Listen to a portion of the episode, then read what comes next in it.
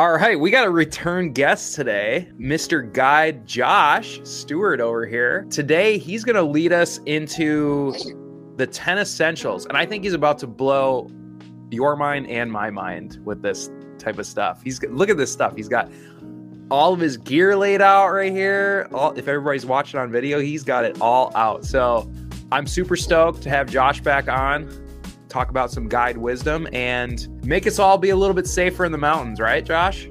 Yeah, yeah, absolutely. Yeah.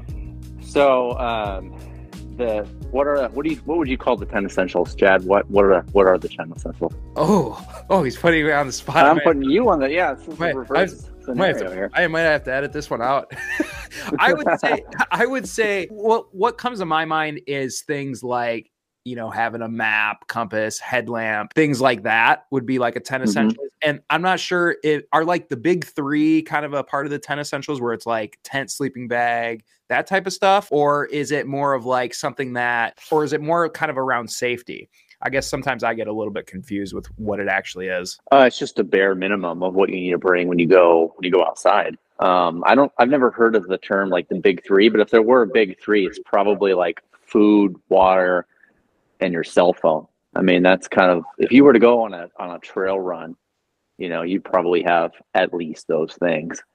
Got you. So, yeah. Okay. Yeah. So I was thinking big three, as in like big three backpacking. Like if you're going backpacking, like you need like a sleeping bag, tent, and then your sleeping pad or something like that. Or, mm-hmm, or your mm-hmm. backpack, mm-hmm. right? That's kind of the big three to me. But you're talking about like if you're just going out on even just like a day hike, these are the 10 yep. essentials you should have on like any day hike any trail run or anything, and then obviously a backpacking trip. But this is like even for things that are like, you know, an hour, even two hours. Totally things. I okay. mean, we're, we're basically just talking about the, the the essentials for human survival. It's not yeah. just about the backcountry. You know, if you you need food, water, and shelter, that's what you need for human survival. So those are kind of if that's that's your big three right there: food, water, and shelter. Perfect. Perfect. Well, we got three down. No, I'm just kidding. yeah, yeah. we have seven exactly. to go. No, I'm just kidding. No, so we we actually uh we're well, whoops. I got a timer set here. We we felt as though we went a little bit overboard with our our last so we're gonna we're gonna rein it in with this one. We we told Josh says he's got about four and a half minutes for essential. So we're gonna we're gonna try to give it to you guys as brief as we can, but also as give you as much as much value as we can. So you can take it away, Josh, on this one. I've been practicing my my speed talking right before this, you know. Yeah, yeah, right. Like an like an infomercial. um, so the the ten essentials have evolved over the years. Uh, I just want to make a, like a note on that. Like if you were to just Google ten essentials, one of the top hits is going to be REI's interpretation of those. And they've got two published on their website. They have the classic 10 essentials, and then they have what they're calling the 10 essential systems, which is what I tend to use. Um, so just real quick, we'll just run through the classic list just to give everybody a familiarity with what they are. So the first one is navigation. So that's gonna be like your map and compass. Then a headlamp, sun protection, first aid, a knife, fire, shelter, extra food, extra water, extra clothes. So those are the 10. And then how that is evolved is really what we're going to get into in this first in this next part. We're going to go over every category. So navigation is that that's stayed the same, um, and that's uh, the first one. So that's just going to be you know your map, your map and compass. And what's really important about this is that you have the skills to use them because using a compass is not as simple as it sounds. Like at this most basic level, you just need to figure out which direction you're heading. You can like, if you know there's a highway south of wherever you're lost, you can just like head south. And um, so that it can sometimes be as simple as that. But you, if you need to get somewhere specific, like you know where your car is parked along this trailhead, then you got to be able to be able to take an accurate bearing.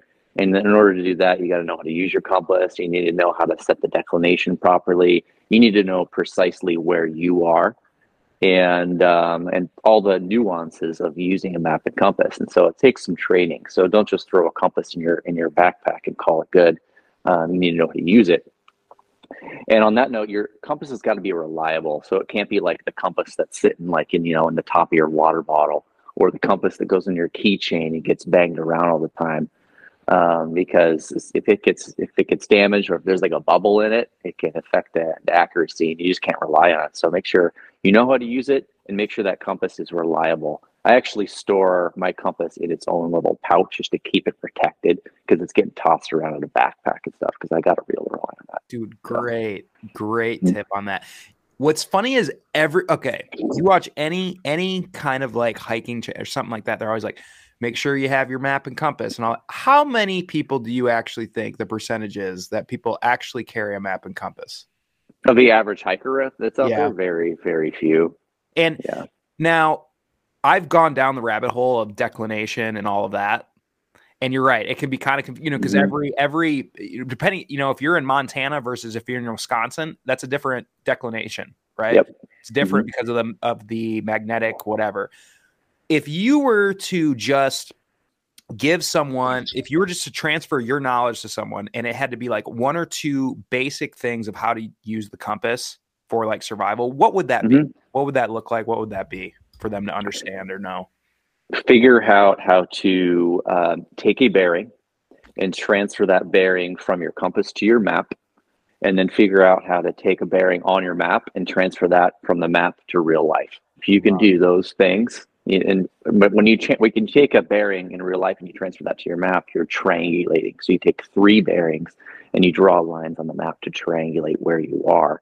And what happens when you do that is you take it off of three different points. Like say you're doing a, uh, a bearing off of three different mountains, for instance. Um, you would draw the lines and they would all intersect at one point and they would create a triangle. And the idea is that you are in that triangle map. And so then you know where you are and then you can use that to figure out how to get yourself out of wherever Dude, I love it. I love it. Yep. So, and, that, and, that's something that somebody that if you, you know, everybody's just like, I'm going to throw a compass in my bag and call it good. And then if they actually lose their cell phone or something happens, yep. they have no idea what they're going to do. They're going to look at northeast, southwest, and be like, okay, what do I do now? yeah. You know what I'm saying? Yeah. Yeah. At, at, a minimum, you know, it's good to know, have a good familiarity where, where you are. You know, I'm driving to this location and I'm going to hike generally north of wherever I'm going. Then if you get lost, you can just hike south. It's good to know like where the closest highway is or where the closest trailhead is, at least in a general direction. Um, because if you have a good general sense of direction, you can kind of you know, like I, I, could go get lost in the Mount Baker wilderness and I know generally which way is south and which way is north because I can see the sun. I know where that is. Um, I know generally where I am. I know that Baker is going to be to, to the north of where I am. Um, so if you have a good general sense of direction of where you are, then that can help you supplement the accuracy of your compass. But if you're going to a place you're not familiar with, um, it's, it's a lot different. Awesome. Awesome. So super, super clutch. Have a compass, know how to do it, shoot some bearings. Great. Yep, absolutely. And then not only that, but like everyone's getting comfortable with their phone. I think it's worth noting that that should be in the navigation category. We're throwing our phone in there. And there's there's three most common apps that most people are using, and they're uh, Gaia, uh, CalTopo, and then onX. Those are the, the, three apps, and they're they're so good. Like that's my go-to. That's what I'm going to use. Um, but you can't. You don't want to rely on that. You want to bring a map and compass.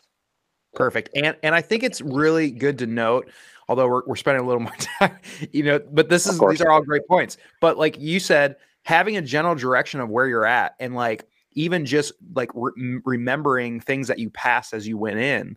There's yep. often things that I will do too, right? It's like trying to figure out where that is. And then, especially when you're rock climbing and stuff like that, like when we're on Saali, and like if you don't like making sure you download the route or being familiar with the route, especially when it starts to get technical, like on your either having it on your phone, like the route on the GPX, or like having pictures and things like that. I don't know if this really fits in with the with the compass and stuff, but like having that stuff on there prior to you going is going to help you not go off route and then all of a sudden you're in some technical terrain where you're now you're screwed. You can't down mm-hmm. you can't go up and you know so just something worth noting. Yeah, that's a great point. Um, that that is totally part of the navigation category is having some route topos of the rock climbing route you're doing, or having some actual photographs of which way to take to get around this this you know rock outcropping to get to the summit. And those those details and those descriptions are totally part of the navigation category and are so, a lot great, harder. Great point. Yeah, and it's it's hard. It's like you look at it on the on the picture and you're like, okay, cool. And then you get out there and you're like, oh, everything looks Mhm. the same. Mhm. Mhm. Awesome. Awesome. All right. What, what's next? Cool. So I'll pull out my, my trusty navigation card here. This I this is a good idea to have in there, and you just throw that in your kit. That way, um, as you take things out and uh, and use them, you can remember to put them them back in your kit. Mhm. Um, generally, for the ten essentials, I like kind of like the grab and go idea because then I don't need to go through everything all the time Mhm. um, unless I take something out of it. But I can just like grab my bag; it's already pre-packed and ready to go. Mm. And uh, when I'm when I'm mountaineering, I like to have kind of like a grab and go kit that is the bare minimum. It's super ultra light stuff, and I can fit every single ten essential. Like you can see this whole table, right? There's no way you can fit all this table into into a bag, right? It's going to take up a good portion of your backpack. Um, but that's because I've got like my primary use stuff out here, like you know, I got a down jacket, right? That's my insulation. And that's like the heaviest version, the biggest, bulkiest version. But I also got like an emergency blanket, Mhm. and that's also insulation, right? So that's like the bare minimum. So if I'm going on a trail run, I'll probably take the bare minimum. But if I'm going to go on something where I know I'm going to need more insulation, and I'm going to bring like a jacket, and that counts as my insulation. Mhm. So oftentimes I'll bring that really ultralight kit and then I'll bring something to supplement it. And the ultralight kit is just like a backup in case somebody else that I'm with, you know, forgot a headlamp or they left their sunglasses in the car. And then, then at very least we have an emergency backup in the kit. So I've got my sunglasses, sure, I'm, I got myself covered, but it's be good to have a, a backup.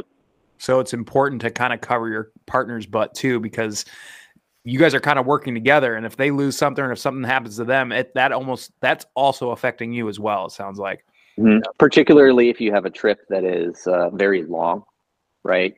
Um, and particularly when you're mountaineering, you know, when you're mountaineering, you forget sunglasses, that that ends the trip. You know, that's a big deal because you can't go on the glacier without sunglasses. You'll you'll go blind. It's a, it's important. So things like that for longer trips and for mountaineering trips are particularly important to have a backup. All right, so illumination. So that's going to be like uh, it's going to be like a headlamp, you know that's going to be or a flashlight at a minimum like i'm going on a trail one i might bring i might just bring a flashlight because it's lighter and smaller and i'm probably not going to need it but i want to have a backup just in case. And then extra batteries. Um, for extra batteries i like to use lithium batteries rather than, than just regular ones and that's because they give you full power all the way up to the point where they're dead whereas like a regular alkaline battery is going to get dimmer and dimmer and dimmer until it eventually dies and as it's getting dimmer, it's just useless light because it's so dim. So I want full power, and then when it's done, it's done, and I swap out some new batteries. Um, so I, I, usually bring a couple of headlamps. I bring one like primary headlamp and the backup headlamp when I go mountaineering. Uh, my primary headlamp, I don't use uh, replaceable batteries. You just use like rechargeable, built-in lithium battery and uh, and that way I'm not just burning a bunch of batteries every time I go on a climb. I'm just recharging this thing every time I go. And then the reason I have one that uses regular batteries is because if I go on like uh, a longer trip, I may not have an opportunity to recharge that rechargeable battery. So I want to have some spare ones that I can just throw in. Mm-hmm. Some headlamps have um, have a hybrid where they can use that rechargeable battery, but then they can also you can swap in some uh, replaceable ones as well. Awesome. So yeah, that's my illumination. Um, Real quick on that illumination too. Mhm. Remember when we did the crevasse training? When we were coming out of there, we, we met this random family that was in the middle of like between Snow Lake and the parking lot, but still probably a couple miles away. Total pitch black. Was just using their cell phone as a light to try to get out of there, and they had a baby. yeah. hmm I mean, if their phone's down and nobody else is on that trail, how are they getting out? Yeah. Yeah. Exactly. and that's something that like I don't think the average person thinks. But then I'm you know I'm not I'm susceptible to this as well. We were unable to complete one of the summits we wanted to do on this long trail run because for whatever reason we forgot our headlamps. We Yep. started super early. Then we thought we were going to be done, but like no, it was like damn near night by the time we were done and couldn't summit the last one because we didn't have headlamps. We had to skip it. So that was really defeating to me. Now I'm like always bringing a headlamp, even if I don't think so. Yeah. oh, exactly. I've, I've had very similar experiences uh, just like that. And that is what has prompted me to always bring the 10 essentials. And that's what's prompted me to build a kit so I can just grab and go. And I always have it because I've had experiences just like you described where I, you know, didn't intend for X, Y, Z to happen, or I plan to be back by this time.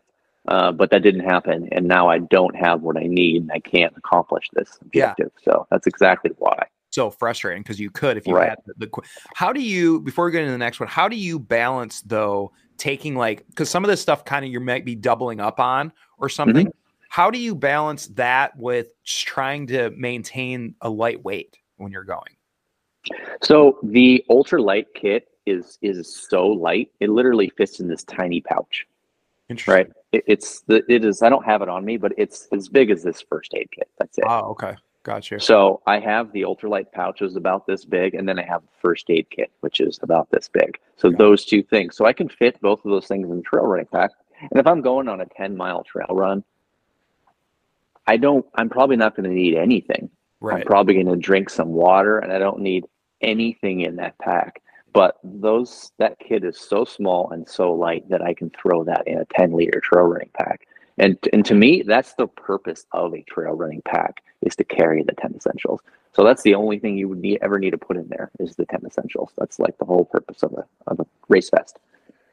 What do you, what do so, you, yeah, what are you using for a pouch for that?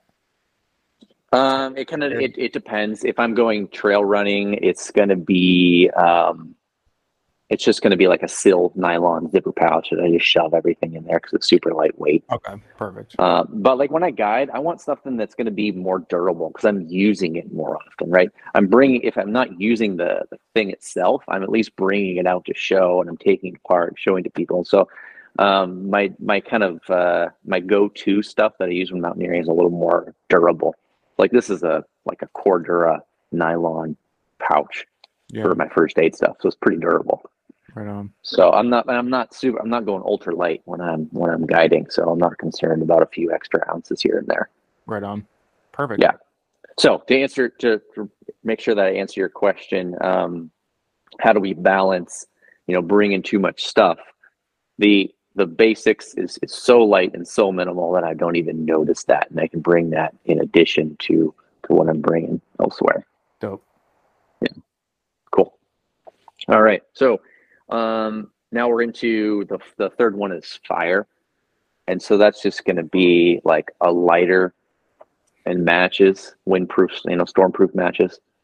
Um, I have like a, an electric USB lighter, which is pretty cool, but it's it's not very reliable. Every time I go to use it, I find that it's dead, um, and then I'll charge it up, and the next time it'll still be dead. So I tend to like to use that one for maybe like lighting my stove but I'm not going to rely on it. If I'm going on it, if I'm gonna, I'm going to put my in my trail running kit. I'm going to probably just put like a gas station Bic lighter because that's it's reliable, uh, and store matches are also pretty reliable, and together they're pretty lightweight. So, Perfect. you like those stormproof matches? Mm-hmm. I do. Well. Yeah, they work really well. Good in like the wind and stuff. Mm-hmm. They you can't blow them out. They're pretty amazing. Okay, sweet. And then yeah. One tip I had for a lighter that I learned on a on the PCT section hike I did was my lighter got wet, right? And so like I couldn't mm-hmm. flick it, couldn't flick it on. And the guy I was with, he's the 68 year old dude. He's like, no, just put it in your pocket, it'll dry out. I'm like, yeah, right, mm-hmm. dude. I was like, no, it won't. And two hours later, boom, I was able to. Fl- I thought it was done. And oh, you thought it was done for a good? Yeah, I thought it was done for good, mm-hmm. and it was it was ready to roll because I like oh, yeah. like it was like a rainy day. Like it was mm-hmm. like just and it was outside my pocket for whatever reason. I was like, mm-hmm. no way, it's doused, dude. Mm-hmm. mm-hmm. And so real interesting kind of tip there, yeah. yeah, cool. Yeah. Put in your pocket. All right. Yep. Um, let's see what what's next. Health and safety would be the next category. And so that's going to be like your your first aid kit. Um, and what's in the first aid kit? I'm just going to go over that real quick. So it's going to be like your your basic band-aids, antiseptic, uh, things like that.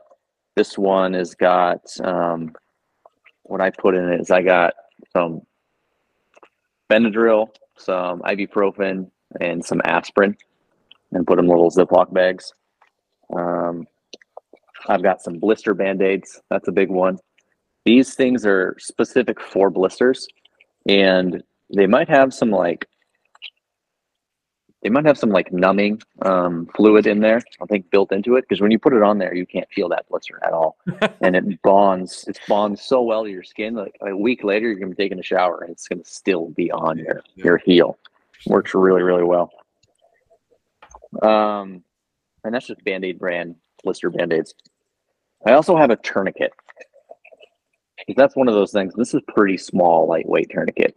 That's one of those things where um, you can't. It's hard to improvise and make a really good tourniquet, and that's it's a life saving thing. If you have a tourniquet, you can save someone's life, and that's something that could happen in a mountaineering um, setting if someone punctures your leg with a crampon or an ice axe. 'cause we're using a lot of sharp stuff when we're mountaineering, so um, I would I would advocate for bringing an actual tourniquet if you're gonna if you're gonna bring something. Um, Sharp.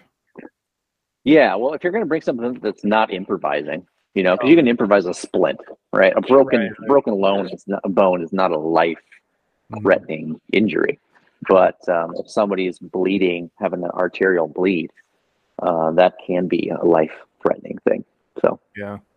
Interesting. yeah, um, and then on that uh, in that category of the health and safety category, we're also bringing like a, a PLB, so like the Garmin InReach, and that's also where your phone comes back into play. So now we have your phone in two categories, both the navigation and we got it in the health and safety uh, category.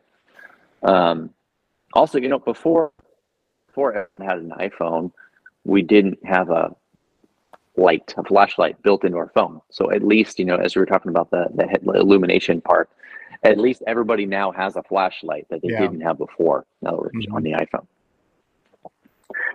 All right, so category five, that's tools. And that's going to be um, typically that's just been like a knife and duct tape. Uh, I would advocate for a, a multi tool. That should be your tool because a knife is useful, but pliers and a knife is infinitely more useful. Can't tell you the number of times that I've used this thing to fix all sorts of things, particularly if you're skiing. You want the multi tool. Hmm Bindings and all that stuff, and yeah, Right, I know. exactly. screws and all that. I know. Yeah. you can't. You're not just at a resort where you can go ask the lifties, "Hey, can I get a whatever?" totally. Once you get into skiing, there's all sorts of things you got to add to it. Yeah. you got to be able to repair a binding or a broken ski or all sorts of stuff. So, or Yeah. a boot, a boot malfunction. So, yeah. Yeah. Um, yeah. And then the other things in the tool category are going to be like paracord. It's got an infinite number of uses, uh, some duct tape. And then I like to bring a ski strap. That's Hmm. always useful for all sorts of things, not just when you're skiing. So those are those are the things for the tools. And then our shelter. So if we're going mountaineering, that's going to be like your your tent. That's that counts as your shelter. So you don't need to bring like an extra item necessarily. Um, it could be a bivy if you're going ultralight. It could you could even bring a bivy as a as a backup. Like if you're going doing a, a high altitude mountaineering objective, and you want to have um, some emergency shelter emergency shelter in case something happens, you could bundle somebody up in a big down jacket and stick them in a bivy sack. Uh, but you know, your tent gets you to X, Y, or Z, but then you're going to the summit and you're not bringing your tent because you're leaving it somewhere. But you still want to carry the 10 essentials. So you also have your emergency blanket that's going in your 10 essential bag. Yeah, so that's a that's a perfect example. That that Kelly Halpin, I don't know if you follow her, but she set the FKT on the Wind River High Route, and she would she just brought uh what the heck uh what is it a blanket what is that called the space blanket Yeah, uh, yeah, space blanket. Uh-huh. she like she's like yeah i just brought that as my shelter because i knew because she did some wild route before where that was just her shelter she's like i knew i Mhm. could hack it out with it Mhm. Like, dang dude that's so savage but they work yeah Totally, they do work. Um, but that the the emergency blanket and shelter is a perfect example of how do you balance when to bring the kit in addition to everything else, or I just bring the kit. Like that, you just gave an example of, of a situation where you would just bring the kit, and in that situation, that would suffice as both in the insulation category and as the shelter category, right? Mhm. And then the situation where you would bring both is when you're going to go mountaineering, and up to that point, you know, you're carrying your tent up to camp, and so that's your shelter. But then once you leave your tent to go to the summit, you don't have your tent anymore, so you no longer have shelter. So then you would have both the emergency blanket and the tent. Is a perfect example. Totally. Cool. Um, the next category is going to be uh, nutrition. So you're you're bringing food, but you always want to bring. The reason it's on here is you bring more than what you need. Bring some extra food because um, you don't know necessarily how long you're going to be out there. Maybe you maybe you get stranded out there, or you get lost longer than you were expecting. So you have a little bit of extra food to to cover you in that case. Um, and that's gonna, you know, when you're when you're packing your gear, it's not just going to be packing food, but it's going to be packing like how you cook that food. So you're going to have a stove, whether that be like, um, you know, an MSR reactor, or very common to see like a Jetboil out there. Um, if I'm going super light, and I'm doing like fast packing. I'm going to bring very minimal stove. I might not, I might choose not to bring stove at all, but it is nice to have. I might bring something like this, like a really tiny pocket rocket. Yep and that would be like the minimalist version in that stove category. Dude, you are dude, you are crushing this. I love this. What also, by the way, I saw this on the mediocre amateurs. They you could also use the stove as one of your at for fire because they literally just used it as a torch. Mm-hmm. they mm-hmm, lit the mm-hmm. stove and use it as a torch. They were in the Wind River Range and everything was mm-hmm. wet. It was getting the yeah. monsoon season, and they just use yep. it as a torch to start their fire. And I was like, "That's so genius! I never thought about that." They're just like holding it. You know, obviously be careful, but you know, yeah, you, you can totally do it. yeah, absolutely. I've definitely done that before. I've really? used the to start. Oh yeah, absolutely. Because the, the lighter, you know, it's such a small flame, and sometimes you're working with like wet wood and right. so you got to get something started and so the stove can work for that but you can't rely on the stove's igniter to start that fire so make mm. sure you have a lighter for sure right. and don't just like think that the stove is going to have you covered because those igniters they, they break constantly yeah. so yeah yeah um, kind of while we're on that category um, I, I, don't bring these in my pack but they're i just thought i'd mention them because they're nice to have.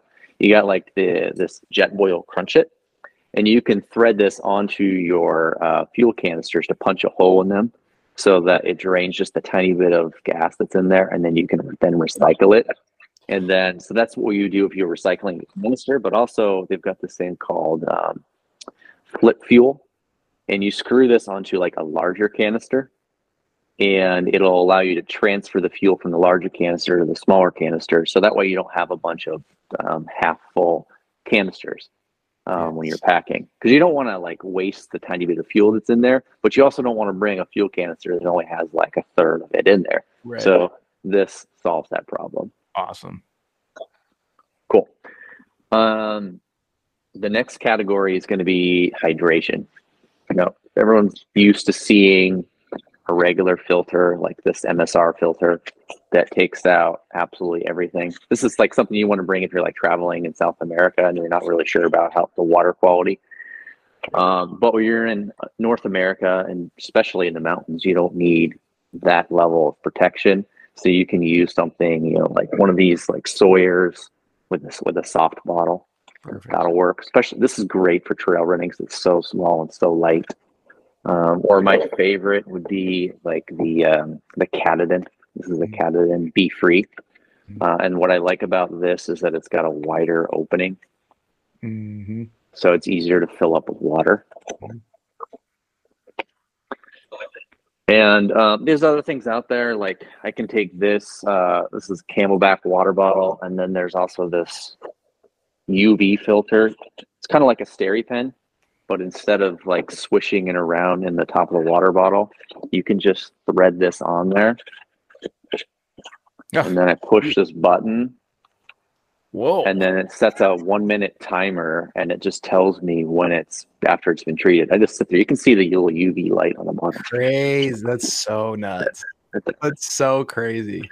So does that mean that what that does that mean theoretically water if you were getting water in a standing pool that the water at the top might be cleaner than the water at the bottom because the uv rays has been hitting the top of the water i don't know the answer to that question but hey i just Dude, that just say eh, doesn't it? I mean, Yeah. getting the UV rays from the sun. I don't know. Seems logical. Yeah, I don't know. you're gonna have to ask uh, someone else about that one. We need a we need to bring a scientist on or something. Some water. Right. Let's get a let's get a scientist on here. Yeah. Cool. Okay. Um, sun protection. Sun Mm. protection. Oh, I'm bad with this one. This one's fun. This one's fun. Why are you bad with this one?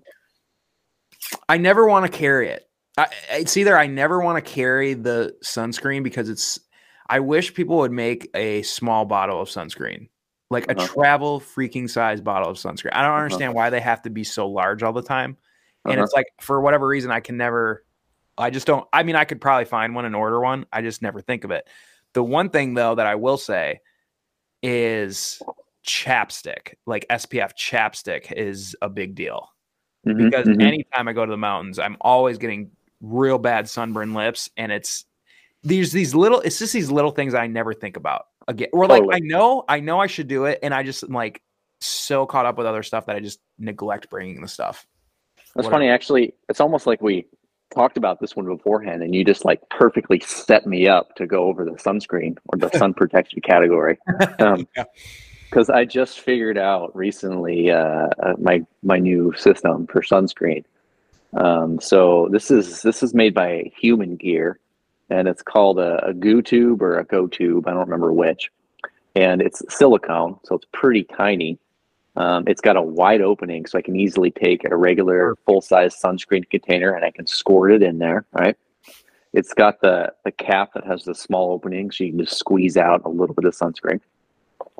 And then the cool thing is it's got this like if you look at the lid, I'll kind of zoom in. It's got this like retractable Mhm. loop and it snaps up on the top of the lid. And what that does is it keeps the lid from opening so you won't leak in your in the top of your pack. So so this thing is what I would what I use, and I just take a larger sunscreen and I squirt it into there um, as I need it. Um, now, personally, I have a sunscreen that's going to be for my arms and legs and any exposed skin, but then I have a different sunscreen that goes on my face. And the reason, yeah, the reason is is because this what happens to me is that it, it leaks into my eyes and it stings. I don't know if that's ever happened to anybody else, but for me, it happens all the time. And uh, so I use like a, a way more expensive sunscreen. Like it's way too expensive to put all over my arms and legs and everything. Um, but it's perfect for for the face. So that would be like Sol S O L, and they, they have uh, this not this one, but they have a high altitude version. Hmm. Mhm. And this is the stuff you can put on just for mountaineering. You can put it on in the morning right before you go to the summit. And I only need to put it on once the entire day. It'll last the entire day. So it's pretty amazing sunscreen. That's. And you- And, and- yeah, one sec. I think that's my qualms with sunscreen. It's like you have to constantly be putting it on during the day. Mhm. And I just want to put it on once. Yep. And then leave it. And that's why I kind of like those mineral sunscreens. like I gave you that Mhm, mineral mhm. sunscreen last time. And you were like, I'm gonna have this on till next year. Because it was like just caked on your I like I literally think like the quintessential mountaineer look or rock climber look is like this Yeah. thing of like they're just like this ghost white just Yeah. face because of this because of the sunscreen all over their face that never rubs in. totally. Totally. and yeah, I don't really mind that stuff because at least it stays on. You know, Yeah, reapply That's it. funny. That's funny. you know, every every time I go to Hawaii and I get a rental car, you, you, the grip of the of right next to the door, the, the you know the oh shit grip, uh, it is it is white from mineral sunscreen. You can see it on there because it, it never comes off. Right. So I don't I don't like that stuff. But the the Sol the Sol stuff does not does not do that. Mhm. Um, so that's one of the nice things about that. This is the, my favorite stuff. It also doesn't leak in my eyes. Um, but I also like clear. So like the stuff that I put all over my arms, that's just it's clear sunscreen. And so that's uh, and it's one of the only ones that I found that's um, a lotion. So you rub it on. It's not a spray on. Mhm. That's also clear. So that's one of the reasons I really like that. And then uh, also another one that I like for my face is uh, called Dermatone, and this can go on your lips and your face. It's both like a lip Perfect. balm and a face stick. I really like that. Uh, and then in the sunglasses category, um, mountaineering, you're going to be wearing glacier glasses. This is uh, sunglasses category is another perfect example of when I would bring that small pack away kit plus my primary. So my primary is going to be my full on glacier glasses that are category four dark lenses, and they also got um, side shields so they block out all the light and they're really really dark. But my backup is going to be this little film canister, and it's got these tiny lenses in there, and they're called Rollens. Or just this.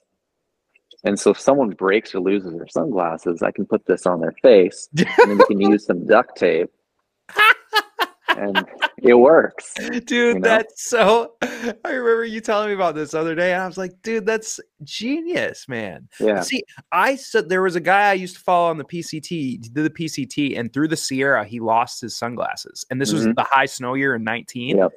Dude, he basically had to he basically took like his neck gaiter, put it over his face, and kind of cut like small little slits for his eyes. And Yep. that's like how he navigated for like hundreds of miles. Yep. Yep. Totally done that before. Absolutely. Yeah. Yeah. You can build all kinds of different things. But you see what I mean? Like this is just a Yeah. it's a minimals backup. It weighs absolutely nothing. It's worth bringing in addition to your glacier Oh. glasses in case somebody loses their sunglasses. What's Yeah. it called again? They're called Rollens. Rollens. Yeah. sunglasses.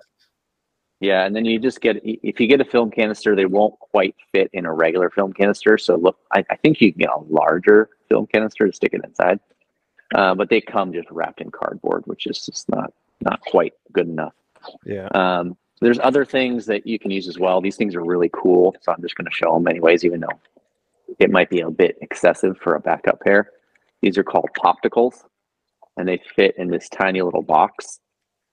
But then you open them up, and they just like open up like a it's like a transformer. oh yeah. I love it, dude. I love it. It looks like you should put a tap out shirt on you and Right, right. so those are fun. Um, and then they've got these these other like really tiny foldable sunglasses that fit in this slim case. And then you can fold them out. So there's there's the point is that there are lots of different options for folding small sunglasses that you can use as a backup. And then in the event of emergency, I would just use duct tape to create a side shield for these sunglasses, block out more light. Love So- it. I love it. That's that's awesome. One thing I would go with that too is I always am a, a fan of making sure like if you're doing a all day mountaineering objective the next day and you're like sleeping in your car, just put your sunglasses in your bag right away that night Mhm. because you're not going to remember them in the morning when it's pitch Mhm. black. You wake up at 12 a.m. to do this Alpine summit. The last thing on your mind is like, oh, I need sunglasses. Yep. Saying, 100% right. Yeah. Yep. yeah, It's the same thing with a headlamp in reverse. If you're going somewhere when you're starting out and it's bright and sunny, you're not thinking about a headlamp. Oh, yeah, So, totally, hundred percent. Yeah, Yeah. good point. Good point. Those are both, those are two good reasons to make a, a kit that's pre-packed that already has everything in it right there.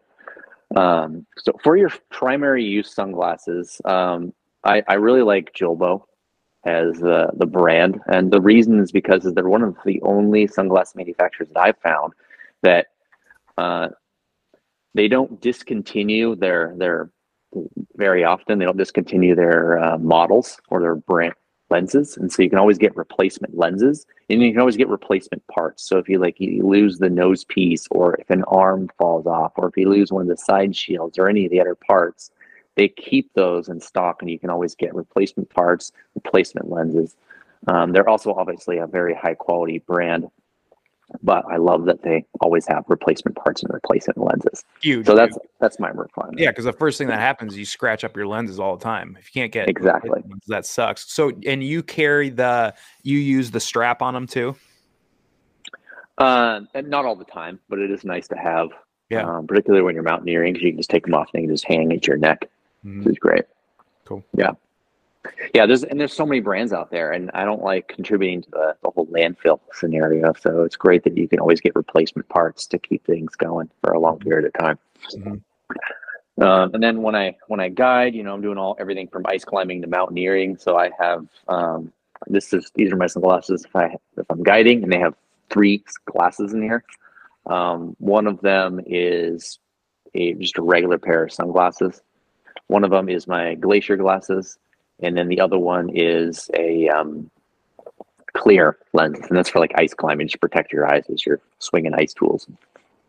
Dang, dude. Yeah, you can really tell somebody that's an outdoorsman by how many pairs of glass sunglasses they have, right? I mean, it's like, and then you always lose one, but then you find it, but then in the in the process, you buy you bought another one. It's like, that's I get into that all the time. Awesome. Yeah, I think uh, I think the researchers have actually, well, the sunglass industry has done studies, and they said that the uh, the number one market for sunglasses is the Pacific Northwest, because for that reason people buy sunglasses, lose them, and buy them every year all over again. Interesting. Mm-hmm. Interesting. Yeah, I'm looking at a pair of sunglasses I have right here. I was on the way to Mount Adams, and I was like, dude, I can't find my my sunglasses aren't in here. Dang mm-hmm. it! So I had to stop, to grab some. Same with my my buddy did the same thing, but then all of a sudden I found my glasses when I got back home, and, and now I have like three pairs. But the Pacific Northwest, especially volcanoes, spring volcano season, man. Mm-hmm, mm-hmm. It's the sunglass season. Yep. Yeah, sunglass season. All right, what do we got next? All right, so we just covered sun protection. Um, so the next is going to be like your your clothing protection. So uh, wind, rain, and cold protection. So again, that's something where you can bring like minimalist. So your emergency poncho could protect you against rain but you're not going to pull that out. You, you don't want to pull that out. Let's take a backup if you have nothing else, right? You're going to bring a rain jacket. It's probably going to be your primary. Um, and then, you know, when I'm mountaineering, I'm going to bring like my regular, like Arc'teryx Pro Shell jacket because it's pretty burly and durable and it's not going to wear out as I have my backpack over the top of it. I'm using it a lot. And uh, it can also be, uh, suffice as my wind protection. Uh, but if I'm going super light, um, like you know what you described earlier, and you had a trail runner where she didn't want to bring a lot of gear, she's probably just going to bring the poncho. Mm-hmm. In this case, I have the poncho and the emergency blanket in the same bag. Um, but maybe I want something a little bit more than that. Arc'teryx makes this thing called the Norvan SL, and this is a Gore-Tex shell but it's just the Gore-Tex. There's no nylon fabric um, that the Gore-Tex is laminated to. This is just the Gore-Tex, and it weighs I think four ounces, and it's full, permanently waterproof. It's always going to beat up um, because yeah. it's made out of Gore-Tex. That thing is crazy. That's one of my favorite waterproof layers. Is, is yeah. that one? That's so cool, dude.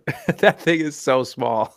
it's cool. You should yeah, check it out. It's pretty cool. It's probably like 200 bucks. um, I think it's 300 bucks oh actually. Oh no way, dude. It's the size of the palm of his hand. Yeah. Oh. But I mean, an Arc'teryx jacket, that's how much Arc'teryx jackets cost. Yeah, yeah. That's actually one of the cheaper ones. So Arc'teryx. Oh, that the probably is the reason why I don't have any Arc'teryx gear at all. Yeah, it's it's pricey, but it's it's it is the best gear. I that, think it's the best. Yeah, I really do think it's the best. Yeah, um, Arc'teryx is one of the best, and I, the other one I really really like is Patagonia, and that's because they will repair anything that you have for for life. You oh, tear a hole in it. Yep, absolutely. Tear a hole in it. The zipper wears out. You bring it to a Patagonia store. They will mail it in a in a batch with a bunch of other people's broken gear uh, they'll send it to their repair facility in Reno. They'll repair it, send it back to the store, and then you go pick it up at the store. So it's really economically friendly from a shipping perspective, and obviously it's economically friendly from a keeping gear out of a landfill perspective. Uh, and so for that reason, I'm a huge fan of Patagonia. Right on. Which brings me to the wind protection layer, and that's um, like I. This is the Patagonia Houdini. There's other things out there made by other brands that are very similar but this is extremely light, extremely small, about the same as this Arc'teryx layer. And the nice thing about a wind layer is it really makes a big difference. Like if you're on a trail run and you're just wearing a t-shirt, you can get pretty cold if the wind picks up. And even though this is paper thin, you block if you block the wind, it will make you significantly warmer just by putting on this really thin layer. And there's no reason not to bring it because you can fit this in the chest pocket of a trail running vest. Super small. What is it that makes it so wind resistant? Like, what is it made out of? I'm looking at It's just it's just nylon. Like same material that you you know that your bivy sack or your tent is made out of. so interesting. Yeah.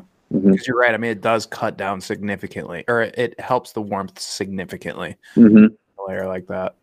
Yeah, it just cuts the chill that you would get on your on the surface of your skin by blocking the wind. It's really remarkable how much Right. warmer you'll be when you put on a wind layer. And then, uh, so lastly, in that this is your you know your clothing wind protection category is going to be insulation. And so this is just a, a down jacket packed into its own pocket. A lot of the Patagonia, most of their jackets pack into their own pocket.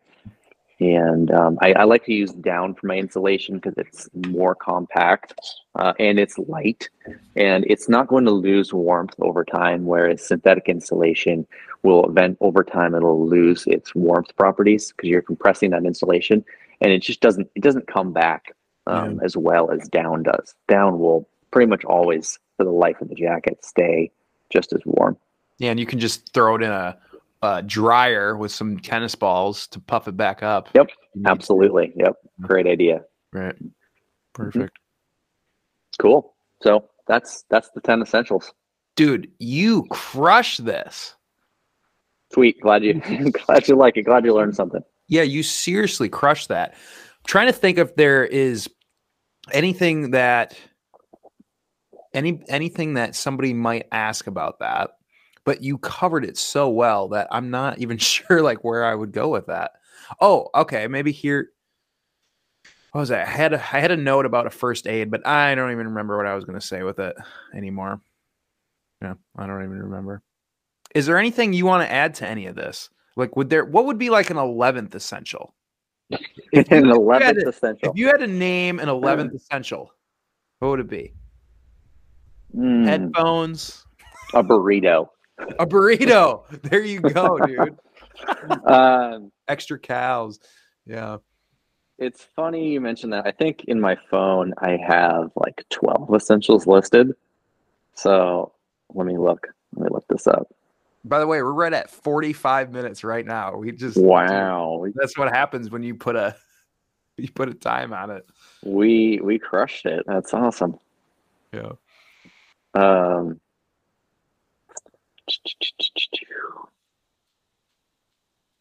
well, if I look at the if you look at the REI 10 essential systems, it's navigation. We covered that. Oh, you know what? They have a altimeter on there, but that's also covered by your phone when you're using the GPS app. Your altimeter's on there, so that's that's good to know. Um, yeah, illumination, sun protection. That's covered. You know, a good thing to add into the sun protection thing, um, which kind of covers your clothing and sun protection, is a, a sun hoodie. I really like to have a sun hoodie. Big time promoting those because you don't have to put on as much sunscreen when you're, when you're wearing that, and um, and they still keep you pretty cool, like just like as they would with a t-shirt. Dude, but I gotta say, man, I'm wearing a sun hoodie right now, actually. Surprisingly, as there's no sun around here. But dude, this hood, man, the hood is hot. Like it Mhm. looks cool.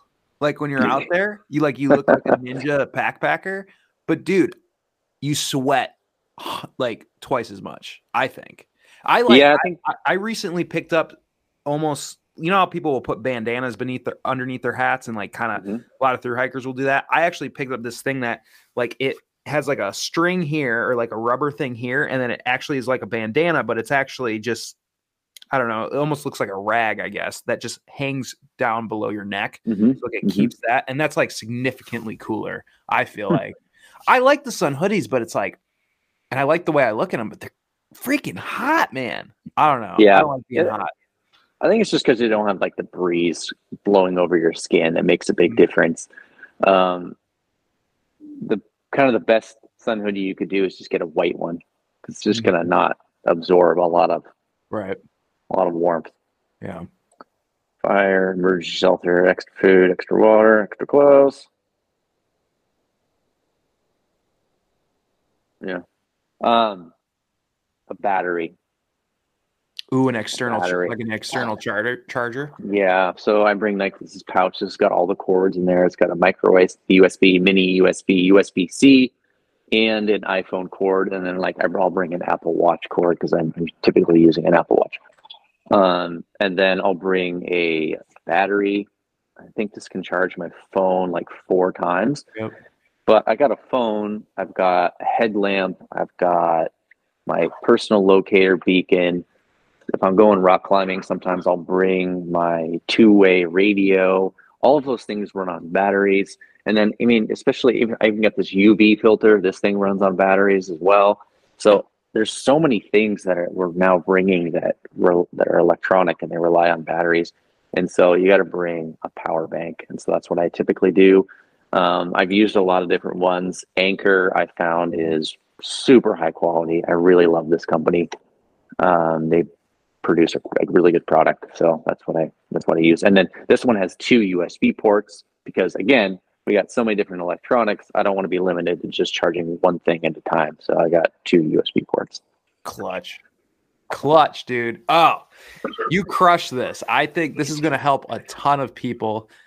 I I mean, like I said, I even people that are experienced in the in the woods and things like that. I just put down some notes of things that I need to get off of this kit that we were just talking about right there. Specifically, those sunglasses, some replacement ones. I need to get some stormproof matches because I experienced my winter camping last time. It was just windy as heck, and I was having a heck of a time lighting Mhm. stuff. And then I need to get I need to get a better first aid kit for sure, Mhm.